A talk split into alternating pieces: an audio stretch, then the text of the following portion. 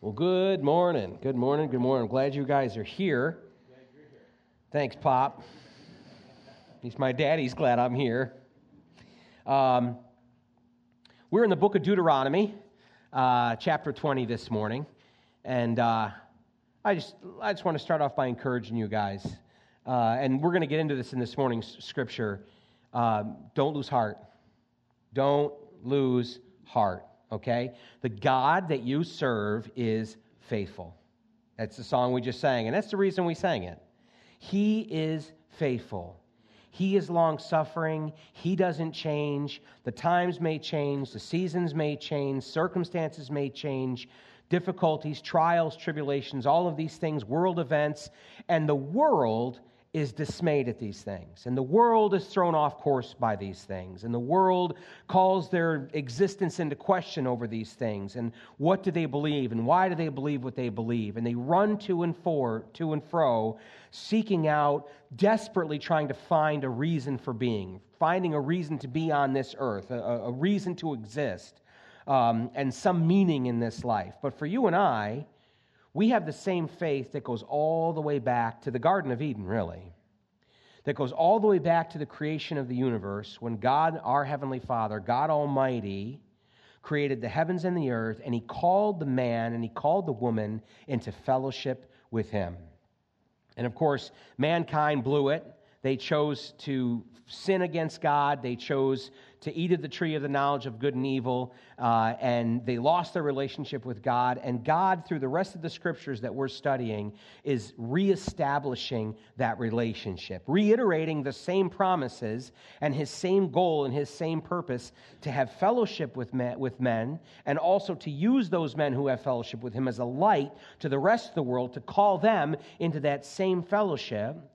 But he's the same God yesterday, today, and forevermore. He says, I am the Lord, I change not.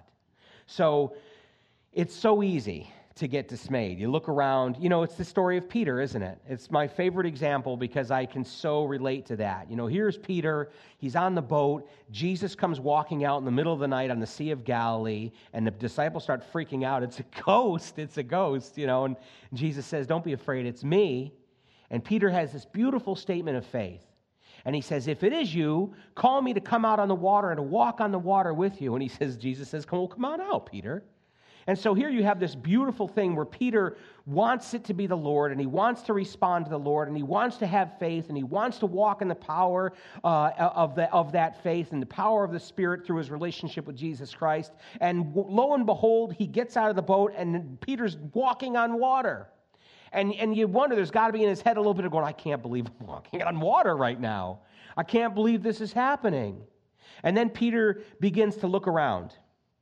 And he begins to see the wave, the waves of the sea, and he begin, begins to see the darkness and hear the wind.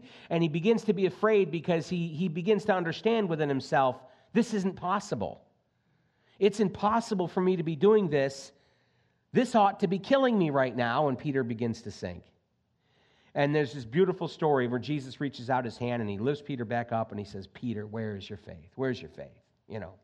And, and, and we see that repeated again in Peter's life. You know, when he denies the Lord those three times, and the rooster crows, and he realized what he's done, and Jesus had told him that was going to happen. And Peter runs off and weeps bitterly, and he feels like, that's it, I've blown it, he's done with me. But then, as you fast forward, uh, the disciples, you know, Peter gets to a place where he goes, you know what? I, I, I'm, I don't even know what to do. There's only one thing I really know how to do, and that's fish. So I'm going to go fishing. And they go out fishing, and as they're out there, they see a man on the shore, and he's cooking breakfast. And they're, who's that? Who's that? And Peter's the first one that recognizes him. It's the Lord. It's the Lord. And they start rowing into shore, but not Peter. Not Peter. He pulls out his outer garment and he dives into the water and he swims to the Lord as fast as he can. And there's this beautiful interaction where Jesus restores Peter and he tells him, Feed my sheep, feed my sheep, feed my sheep. And it's the same thing. Peter, look to me. And even after that, you know, when he begins to tell Peter, uh, you know, listen, when you're young, you dressed yourself and you walked where you wanted to go, but when you're older, someone else is going to dress you and someone else is going to walk you where you don't want to go. And the Bible says it was speaking of the way in which Peter was going to be put to death to glorify the Lord. And the first thing Peter did was think about John, right? Well, what about him? And Peter said, If I wanted him to be alive until I come back the second time, Peter, what is that to you? And he makes this statement to Peter You follow me. You follow me. And there it is, encapsulated Peter's entire life, his entire walk with Jesus through those three years. And Jesus looks him in the face and he says, You follow me. And then on the day of Pentecost, when they're filled with the Holy Spirit, everything changes for Peter. Everything. And we see glimpses of the old Peter. You know what I mean? When he has the vision uh, of, the, of the sheep being let down with all the animals, and he hears a voice, Peter, rise, kill, and eat. Not so, Lord. there's, their, there's Peter, right? There's Peter. Peter. And he has this, and Peter always comes back, though, to center. He always comes back to his center. Peter, you keep your eyes on me. And that's what our job is. Keep your eyes on the Lord. Don't be afraid. Don't be dismayed. Don't think all hope is lost. Don't allow yourself to get into that frame of mind, guys. Because we are, Chuck Missler used to always say, we are being thrust into a time about which the scripture has more to say than any other time in human history. And guess who's the Christian today? You are. I am. We're the ones that God has called to be on this earth in this possibly last generation. And so, if he's called us to be a part of this last generation, this, this final generation that's going to go into all of the prophecies concerning the end of days, the end times, what manner of lives ought we to be living? And where ought our focus to be? More, more specifically, where ought our focus to be? It ought to be on the Lord and not on everything that's happening around us. God, was, God is not surprised. All the stuff that we see happening in our nation and around the world, God is not surprised. He saw all of this stuff coming. Our job is to keep our focus and our eyes on Him. Uh, so, Deuteronomy chapter 20.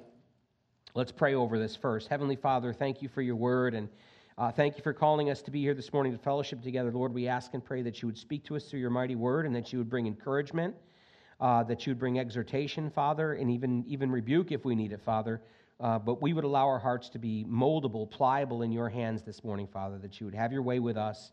Help our focus to be on you, Lord. Help us to get our focus off the things of the world and onto you, Father. And then when we get our focus off you and back on the world again, remind us, Lord, to bring our focus back to where it belongs in Jesus Christ, Lord. Have your way here today.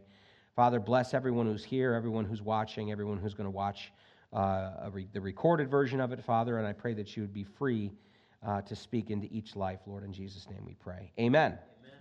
So, Deuteronomy chapter 20 begins When you go out to battle against your enemies and see horses and chariots and people more numerous than you, do not be afraid of them, for the Lord your God is with you who brought you up from the land of Egypt. And there it is. That's the, the, the phrase that God repeats to the children of Israel again and again and again and again.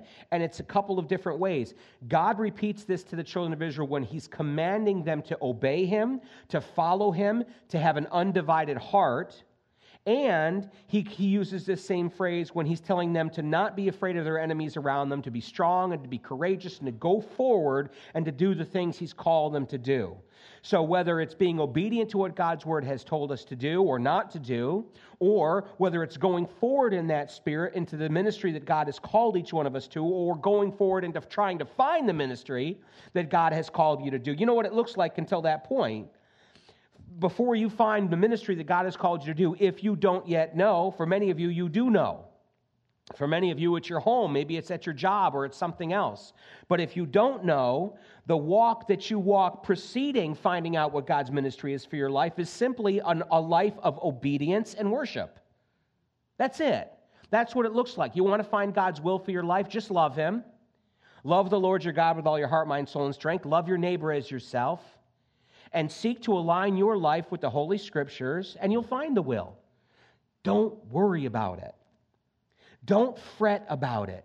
Don't wonder at yourself. How come I'm not? How come I'm not? How come I'm not? When God wants to show you something, believe me, He can get the message to you. It's not a problem for Him. Our job is to just focus on Him, to follow after Him. So He uses this phrase when He's talking about be obedient to the words I've given you. Be obedient to the commandments that I've given you. And also, when he's telling them, go forward and be victorious, he always reminds them whose name they're marching in and who stands before them? I am the Lord your God, right? And that's that tetragrammaton. I just I said it wrong. I like Megatron, like the tetragrammaton. It's that Lord. We've been talking this about this in youth group. That capital L O R D. It's Adonai. It's Jehovah. It's Yahweh. It is I am that I am.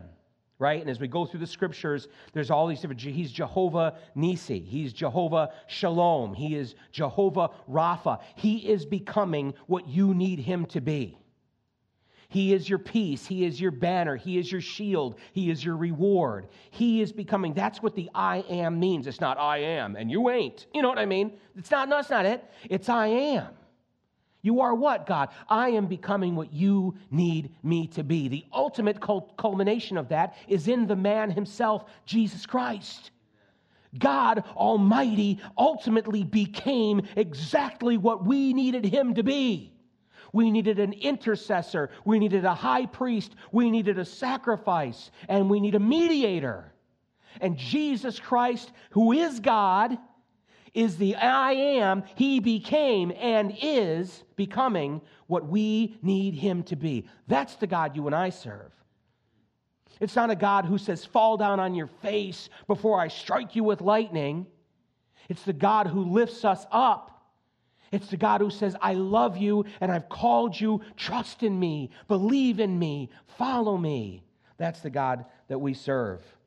And He is the Lord your God who brought you up out of the land of Egypt. For you and I, that is a picture of the world, it is a picture of sin and death that all mankind is held to from the moment of their birth until they give their hearts and lives to Jesus Christ. We are born sinners. It is so natural to us. It is so hard for us to not be sinners because it is our very nature to be sinners. And yet God says, I freed you from that. I freed you from that. And so when I fall to sin, when I do like the Bible says not to do, and, and return like a dog to its vomit, we, we've, we've talked about that before, right? You've seen that, right? Right? You've seen what that looks like. Oh, what are you, Scruffy, what are you doing? What are you, or a pig. You can clean up a prize pig. You can, you can scrub him. You can trim his hoofs, right? You can, you can clean up the snout. You can, you can woo, give him a flat top. You take him to the fair, win the blue ribbon. And when you come back to the farm, guess where Porky's going? Right back to the slop, man. Right back to the slop. And so God gives us these pictures and He says, You don't have to live your life like that. For us, it's pictures of sin to go back, continually going back. That well is empty, that cistern is broken. There's nothing for you there. And yet we're looking down in it. Hey, well, there's nothing in here.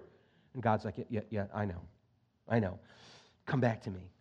Come back to me. It's that reminder. It's a reminder. I rescued from that place. I rescued you from that place. I delivered you from that place. You don't have to be bound by that anymore. And you don't have to go back there anymore. Go forward in your faith with me. I'm the Lord your God who brought you out of the land of Egypt. So it shall be when you are on the verge of battle that the priest shall approach and speak to the people, and he shall say to them, Hear, O Israel. Today, you are on the verge of battle with your enemies. Do not let your heart faint. Do not be afraid, and do not tremble or be terrified because of them. For the Lord your God is he who goes with you to fight for you against your enemies to save you. Uh, Psalm 20, verse 7.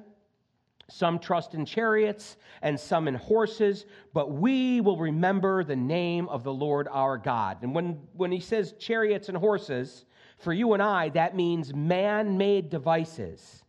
That means man made devices, not talking about machinery, it could be possibly that too, but it's man's ways. It's man's ways. In those days, in David's time, how do you win a great battle? Uh, we're going to need horses and we're going to need chariots. Chariots were akin to a Sherman tank in those days. You run your enemies over. Okay? Chariots is what made an army powerful. They needed those chariots. And God says, You don't. But you don't.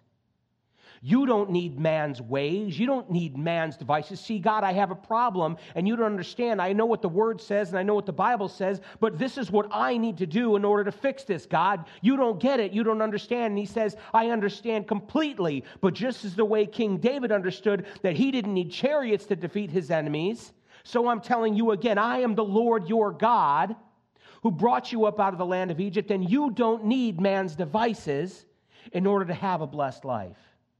You don't need man's devices in order to get you out of this mess. You need to follow the Lord your God and trust him and believe in him all the days of your life. Isaiah 31, uh, chapter 31, verse 1 says this Woe to those who go down to Egypt for help and that's a picture of the world.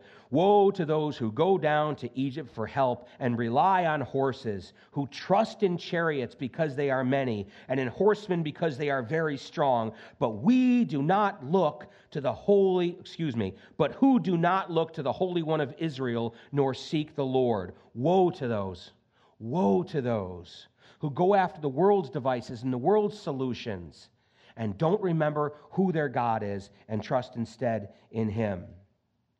Deuteronomy chapter 7, verses 1 and 2 and 17 to 21 says this When the Lord your God brings you into the land which you go to possess and has cast out many nations before you the Hittites and the Girgashites and the Amorites and the Canaanites and the Perizzites and the Hivites and the Jebusites. Hey!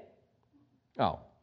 Um, seven nations greater and mightier than you and when the Lord your God delivers them over to you, you shall conquer them and utterly destroy them. You shall make no covenant with them. Again, there it's also a picture of the world. It's also a picture of man's devices. It's a picture of the dog returning to its vomit, a pig to the wallow. Don't make any covenant with them or show mercy to them. That's where Jesus said to his, to his followers, If your right eye offends you, pluck it out and cast it away from you. It's better for you to enter into heaven with one eye than to have two eyes and go into hell. If your right hand offends you, cut it off and cast it away from you. It's better for you to go into heaven with one hand than to have two hands and go into hell. Now, he wasn't talking about, oh, because your eye causes you to sin quite frequently and you run out of eyes. You only got two. You know what happens when you, when you pluck out the one eye? The other one starts sinning and looking where it's not supposed to look. Next thing you know, you're completely blind. You run out of hands, you run out of eyes. Okay? What Jesus is saying is, is if there's something in your life that is causing you to sin, if there's something in your life that's leading you away from me, that's leading you away from your relationship with God, that's leading you away from being obedient to the Word of God, you cut that thing out of your life. We don't make covenants with the world. We don't make ingredient, uh, ingredients. We don't make agreements with the ways of man. And no matter what the thing is in my life and how dear it may be to me and how important it may be to me, if it's leading me away from God, it's an idol in my life and it has to be cut out of my life. Well, I'm not going to do this anymore or I'm not going to do that anymore. Cut it out of your life. Stop making agreements with your flesh. And you, understand, you know me, I'm preaching to, the, to myself here today. This is a message every one of us needs to hear every single day, don't we? Because I love making agreements with myself. I do. All sorts of agreements, right?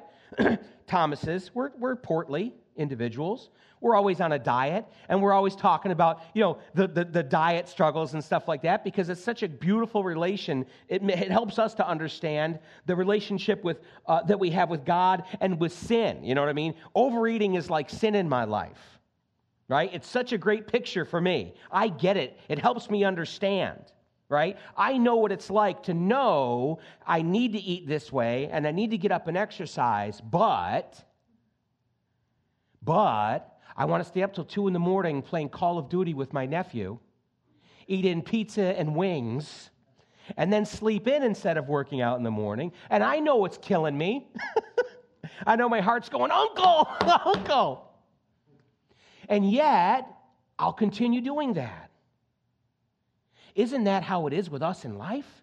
Isn't that how it is with us with d- different things in our lives? Whatever it is in your life that leads you away from God, that brings emptiness to your heart and into your life and makes you feel far from Him, and yet your flesh craves that thing and longs for that thing. And God is crying out always throughout the generations cut it out of your life. Make no agreement with it, make no covenant with it, cut it off and cast it from you. He has something so much better.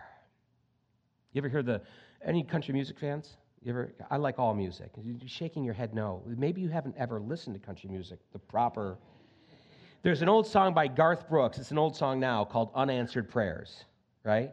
Some of God's greatest gifts are unanswered prayers. And the song, Garth's talking about this girl, this high school girlfriend that he had that he loved so much. And he could he pray, oh God, let me let her be my wife, let her be my wife. And she dumped him like a bag of dirt, right? That's what happens. And he, oh, and years and years and years and years later, he was, he was at an, uh, his, his alma mater's high school with his wife. This is all in the song. And he runs into his old girlfriend. And he looks at her and he looks at his wife and he says to himself, Thank God for unanswered prayers.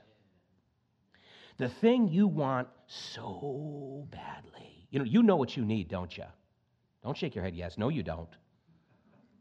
You don't know what you need, you know what you want, right? Like Gollum, it's mine and I want it. My precious. That's how we are with our sin, sitting in our cave eating raw fish.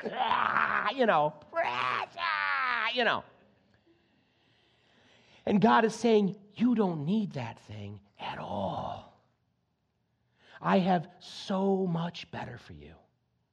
You know, and I use this example all the time that I wanted to live out west. I wanted to move out west, the land of snowboards and dirt bikes and all wonderful things, and have a school bus full of AK 47s buried in the backyard so I could kill the government people in Jesus' name, right?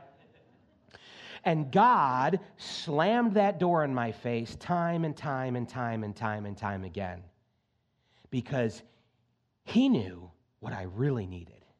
He knew what would really fulfill me. He knew what would really make me a rich man. And at some point in time, I, okay, all right, I'll listen. I'll fine, I get it. I'll do what you tell me to do. And man, he leads you right into the pasture. He leads you right into this, that beautiful Psalm 23. You're walking behind, beside the still waters and the green pastures, and the rod of the Lord is guiding you and comforting you. And even in the presence of your enemies, you don't fear because the Lord your God is with you. That's what God has in store for all of those who are willing to be obedient to his word, to walk in lockstep with him. Um, let's see. I, I, I, I didn't read the rest of that. If you should say in your heart, this is still Deuteronomy chapter 7, now seven, verses 17 to 21. If you should say in your heart, These nations are greater than I, how can I dispossess them? This is Peter saying, These waves, I shouldn't be able to be walking on this right now. The wind is too much. I can't do this. If you should say that, then you will not be afraid of them, but you shall remember well what the Lord your God did to Pharaoh and to, and to all of Egypt the great trials which your eyes saw, the signs and the wonders, the mighty hand and the outstretched arm by which the Lord your God brought you out. So shall the Lord your God do to all the peoples of whom you are afraid. Moreover, the Lord your God will send the hornet among them until those who are left who hide themselves from you are destroyed. You shall not be terrified of them, for the Lord your God, the great and awesome God, is among you. I love this. God says, What are you scared of? If need be, I'll use bees. You understand? If need be, I love the, when, when David is, comes into his kingdom, King David, and then he is re- revolted against by his own son Absalom, and he's driven from his kingdom. And God allows this to happen as discipline in David's life for the sin with Bathsheba. And, and, and he's driven from his kingdom, and he's driven out into the wilderness. And God has him there for a time, and there he is reflecting on his relationship with God and recommitting himself to the understanding that I don't even need the throne. All I need is you, God. The throne without you is meaningless. You see, the gifts without you is meaningless. The blessing without the relationship with you is meaningless. And then God says, Good, you got the picture. Now it's time to go back to the throne. And so there's this battle that takes place with David and his army and Absalom and his army. And the Bible says, as they're going through the forest, more men were killed by the forest that day than were by the sword. And I one time went up to Pastor Chuck after a, a, message that he preached, and I said, Pastor Chuck, what do you think it means when the Bible says that more people were killed that day by the, by the forest than were by the sword? He said, Well, I think what it means is more people were killed by the forest than were by the sword. And I was like, whoa, wow. What do you think that means? What do you mean? Like, like the trees from the Wizard of Oz? You were hungry, you know, and he grabs it. Is that what happened? Was it beasts? Was it all the above? And God doesn't give us the description. I need to know. I want to know what it looked like. I want a DVD of it. And God says, You don't need to know the details. All you need to know is I was there and I will rescue my people by any means necessary. My ways are not your ways. My ways are above your ways. My thoughts are above your ways. Your job, trust in me. Trust in me. Put your faith and all of your hope and all of your dreams and all of your aspirations in me. Seek my face. Seek my face. And he shall say to them, Hear, O Israel. Well, skip down one, uh, two, to verse five. Then, after saying, Don't be afraid, trust in the Lord your God, then the officers, officers shall speak to the people, saying, What man is there who has built a new house and has not dedicated it? Let him go and return to his house, lest he die in the battle and another man dedicate it. Also, what man is there who has planted a vineyard and has not eaten of it? Let him go and return to his house, lest he die in the battle and another man eat of it. And what man is there who is betrothed to a woman and has not married her? Let him go and return to his house, lest he die in battle and another man marry her. The officers shall speak further to the people and say, What man is there who is fearful and faint hearted? Let him go and return to his house, lest the heart of his brethren faint like his heart. And so it shall be, when the officers have finished speaking to the people, that they shall make captains of the armies who lead the people. Now, this is a very interesting portion of Scripture to me, and I think that it's very uh, relevant to our lives today. Here's what I look at this as God understands. You can sum it all up in this God understands. I talk to young people, and, and they say the same thing to me that I used to say. I, I, I really can't wait for the Lord to come back and all, but I, I really want to be married first. I really, I really want to have kids first. And you know what we old Christians who've been married and have kids and realize, let's go.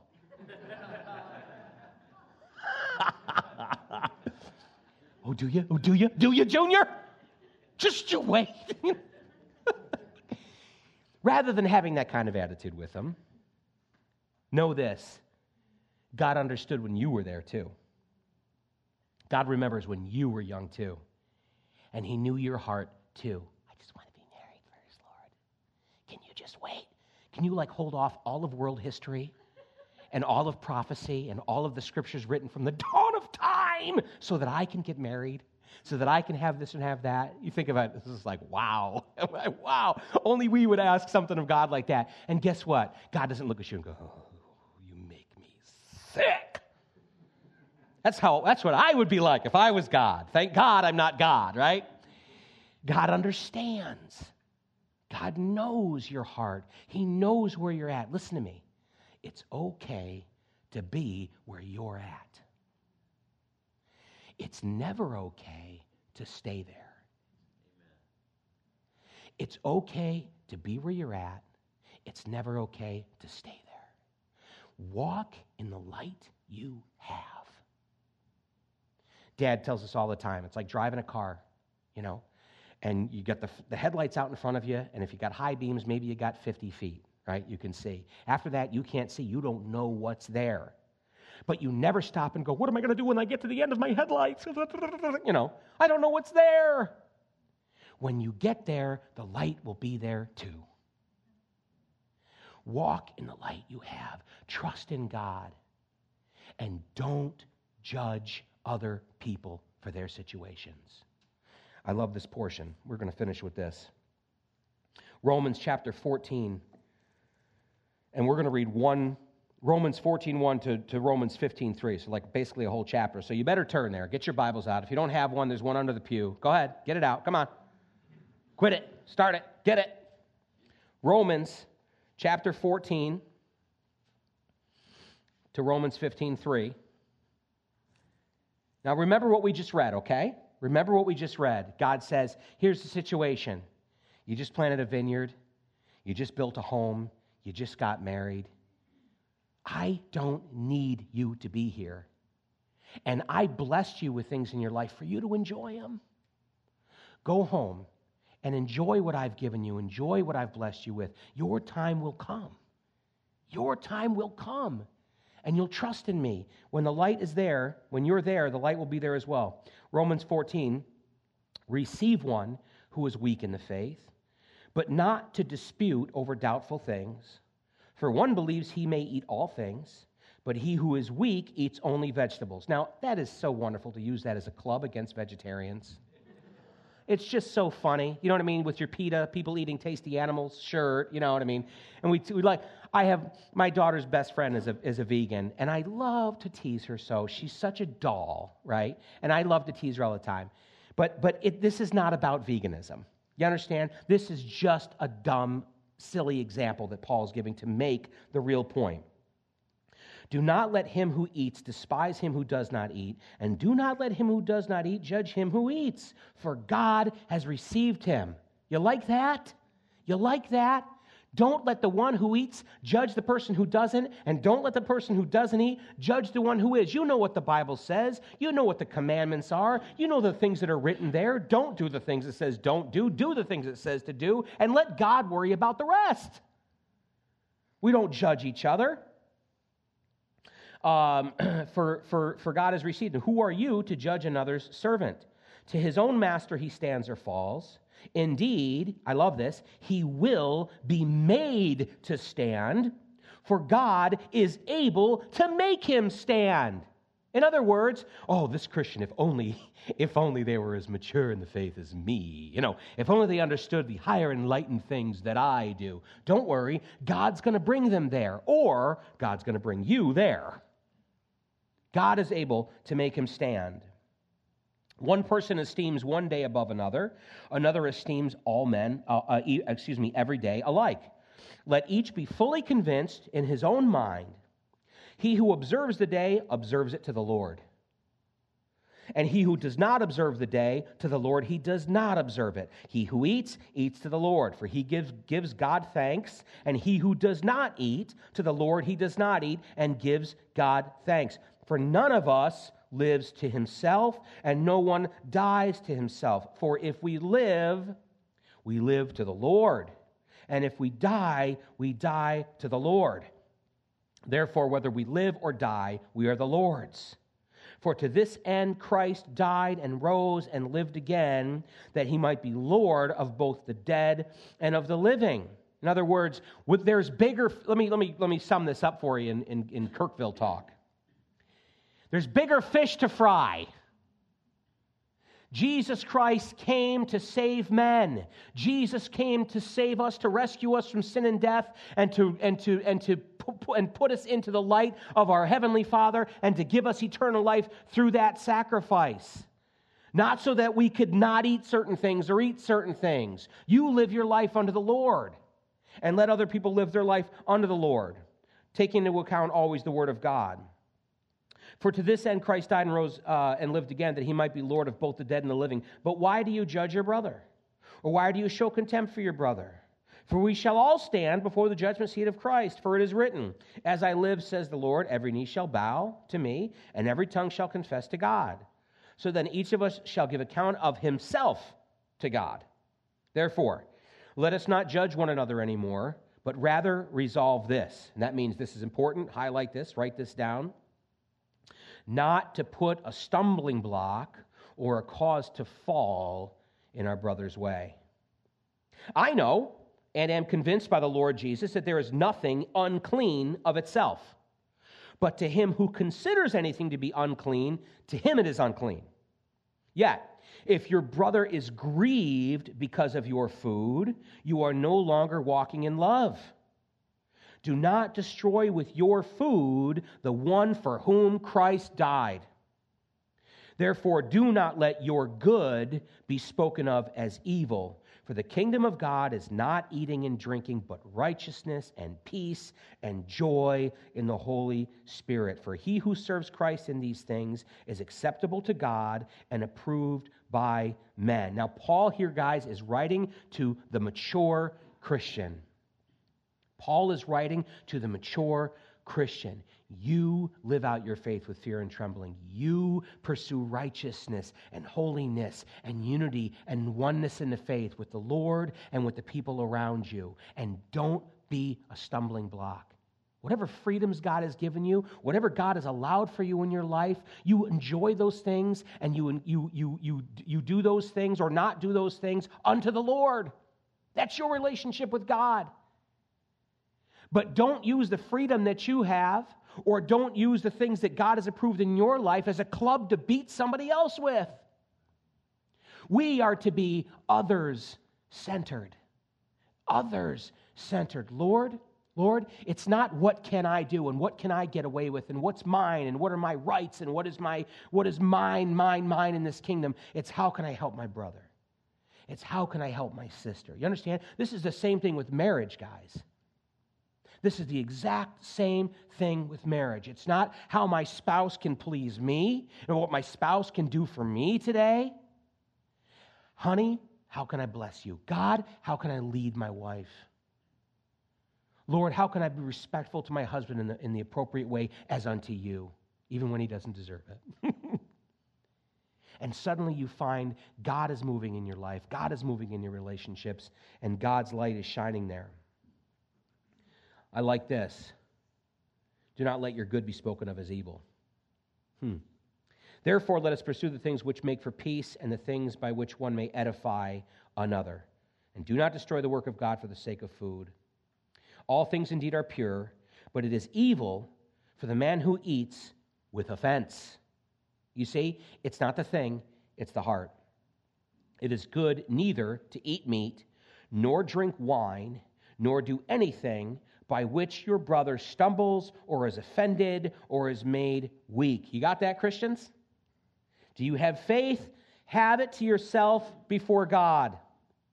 Happy is he who does not condemn himself in what he approves. Ah, uh, that's a tattoo verse. That's a t shirt verse. Happy is he who does not condemn himself in what he approves. You know what he's saying? Because we make covenants and agreements with ourselves that we know to be a lie.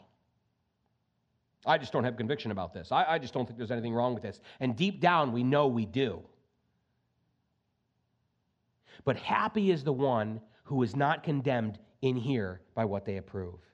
That's a happy, happy, happy person. And that's living before the Lord. But he who doubts is condemned if he eats, because he does not eat from faith. For whatever is not from faith is sin. Yikes. For whatever is not from faith is sin. That means my entire life, every aspect of my life, everything I do, every, every relationship that I have ought to be lived in faith.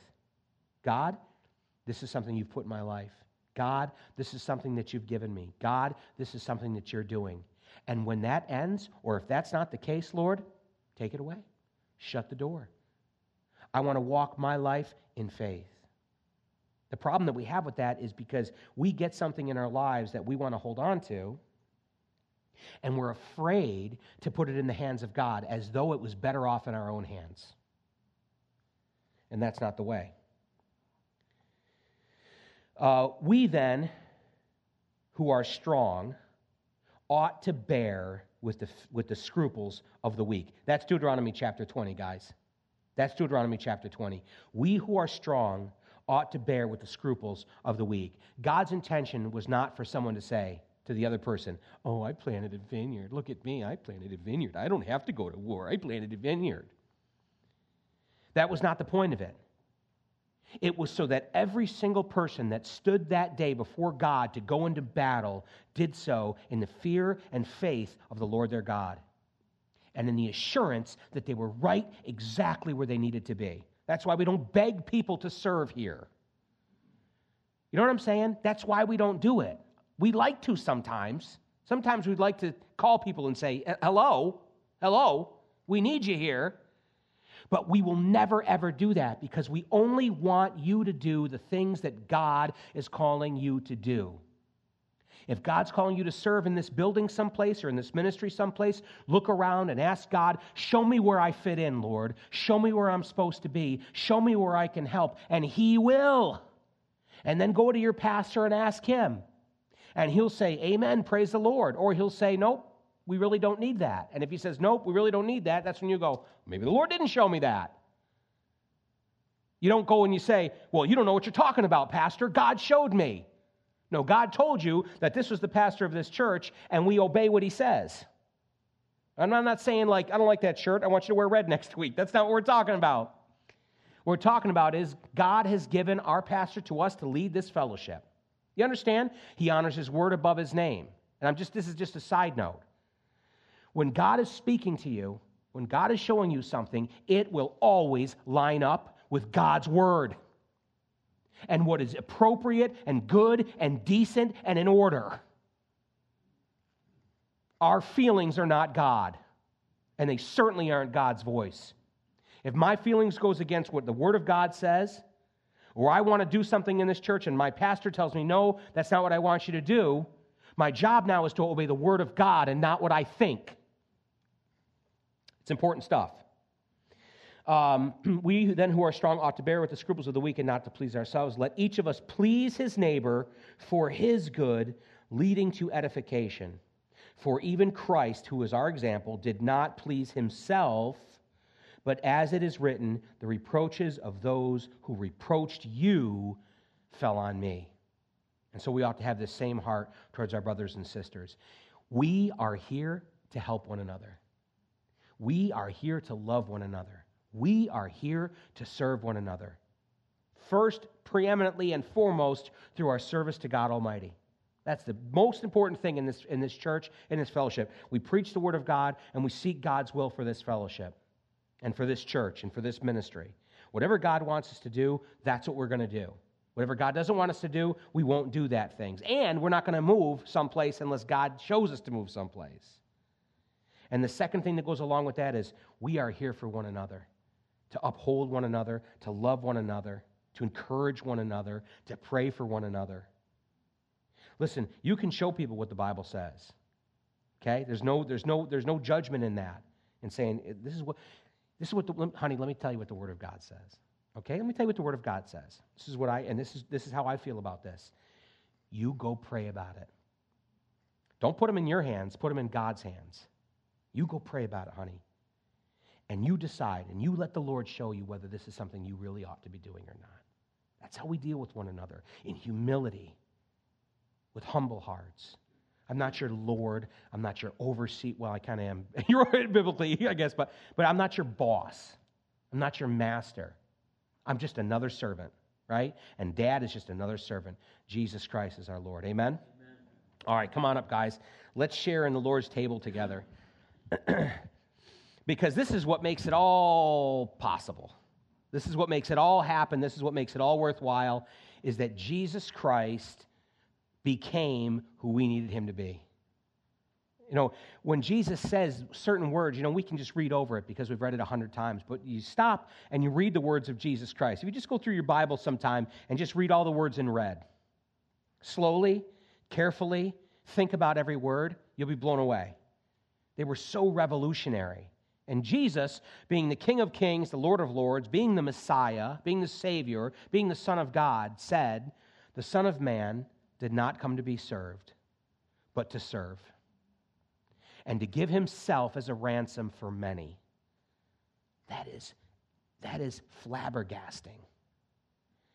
That the King of Kings and the Lord of Lords, the creator of the universe, the Son of God, came to seek and to save that which was lost and to serve. And so, if that was the mind and the heart of Jesus Christ, then here what it becomes. Remember what, what he says? No servant's greater than their master.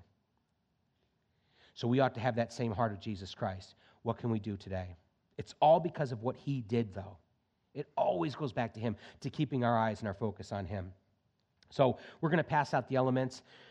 Here's what we like to encourage you guys to do as you're receiving the elements, have a conversation with the Lord. have a conversation with the Lord. And I'll say this, uh, uh, uh, I try to say this every time. I don't care what yesterday looked like. I don't care what this week looked like. I'm not worthy of taking communion. Yeah, no duh. Nobody's worthy of this. What matters is where's your heart? Lord, I want to serve you. Lord, I love you, and I'm so appreciative for what you did through your son, Jesus Christ. That means communion is for you. That means for you. So let's share it together. Come on up, guys.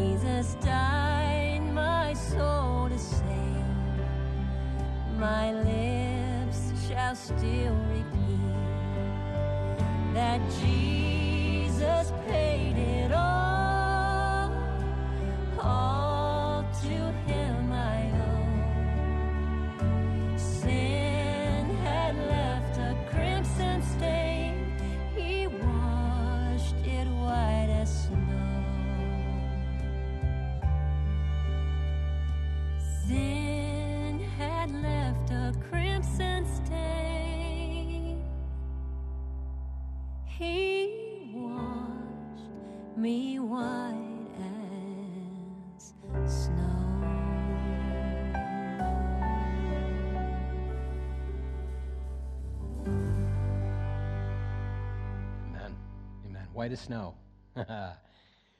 Though your sins be as scarlet, they shall be made as white as snow. I mean, you ever get blood on a white t shirt and try to get it out?